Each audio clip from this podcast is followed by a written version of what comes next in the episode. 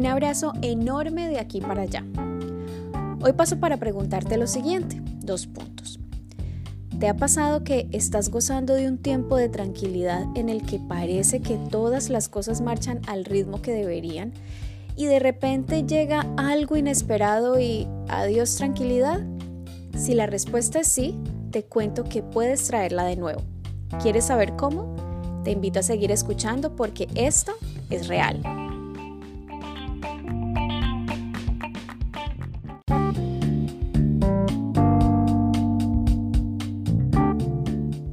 Esta semana me pasó algo muy bonito y quiero compartirlo contigo, no solo por lo que representó para mí, sino porque es una prueba más de que Dios es real y que tener una relación con Él también lo es.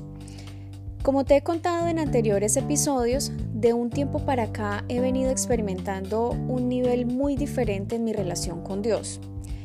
Parte de esto es que he decidido iniciar mi día orando y escuchando la voz de Dios por medio de la lectura de su palabra, para lo cual me gusta usar una aplicación que sugiere una cita diferente cada día. Esto se ha vuelto algo indispensable para mí. El viernes, que acaba de pasar, eh, estaba orando y le decía a Dios, yo creo que tú me estás preparando para enfrentar algo porque vienes fortaleciendo mi fe y me has eh, permitido vivir tranquilamente todo este tiempo, por lo cual independientemente de lo que sea, lo único que te pido es que estés conmigo y que me permitas permanecer en ti. Esa era mi oración.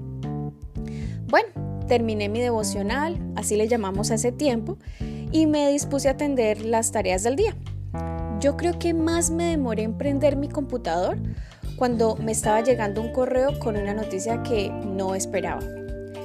Apenas lo leí, no te voy a mentir, me angustié, pues me implicaba atender un asunto con unos recursos que no disponía en ese momento, pero me sacudí y le dije a Dios, papito Dios, así como mi vida está en tus manos, este asunto también lo está. Yo creo en tus promesas y sé que para quienes aman a Dios, todas las cosas son para bien. En los minutos posteriores, mientras continuaba con lo que debía hacer, eh, seguía orando y en mi cabeza decía, Dios, mi vida está en, en tus manos, mi vida está en tus manos, y así hice durante el resto del día. Mira, con honestidad te digo que Dios trajo tanta paz a mi corazón que en la noche antes de dormir pude hacerlo sin ningún inconveniente. Es más, haciendo memoria, creo que ni siquiera pensé sobre ese asunto. Es decir, eh, pude experimentar esa paz que sobrepasa todo entendimiento, esa paz de la que habla la palabra de Dios. Al otro día me dispuse a empezar, como lo vengo haciendo, con mi devocional y durante la oración volví a poner el asunto sobre la mesa y nuevamente le dije a Dios, Papito Dios, mi vida está en tus manos y este asunto también. Y continué orando sobre otros temas. Al disponerme a leer la palabra, la aplicación sugería eh, leer el Salmo 32.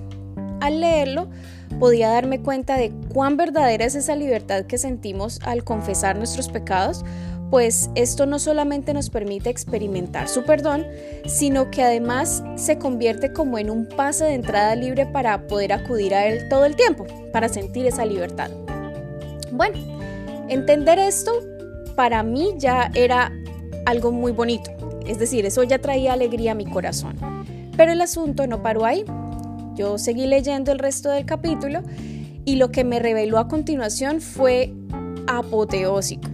Y para que entiendas la, magnitud del asunto, te lo voy a leer. Salmo 32, 6 dice, Por eso los fieles te invocan en momentos de angustia. Caudalosas aguas podrán desbordarse, pero a ellos no los alcanzarán. Tú eres mi refugio, tú me protegerás del peligro y me rodearás con cánticos de liberación. El Señor dice, yo te instruiré, yo te mostraré el camino que debes seguir, yo te daré consejos y velaré por ti. Ah, cada línea en la que avanzaba me daba más y más emoción y fue tanta que me solté a llorar. Pues esto no solamente me confirmaba que Dios está al tanto de mi vida, sino además que me promete que esta situación no me sobrepasará Y lo mejor de todo, que Él guiará mis pasos y velará por mí. Esto es absolutamente maravilloso, pues tengo la firme convicción de que sus promesas son verdaderas y que Él cumple lo que promete.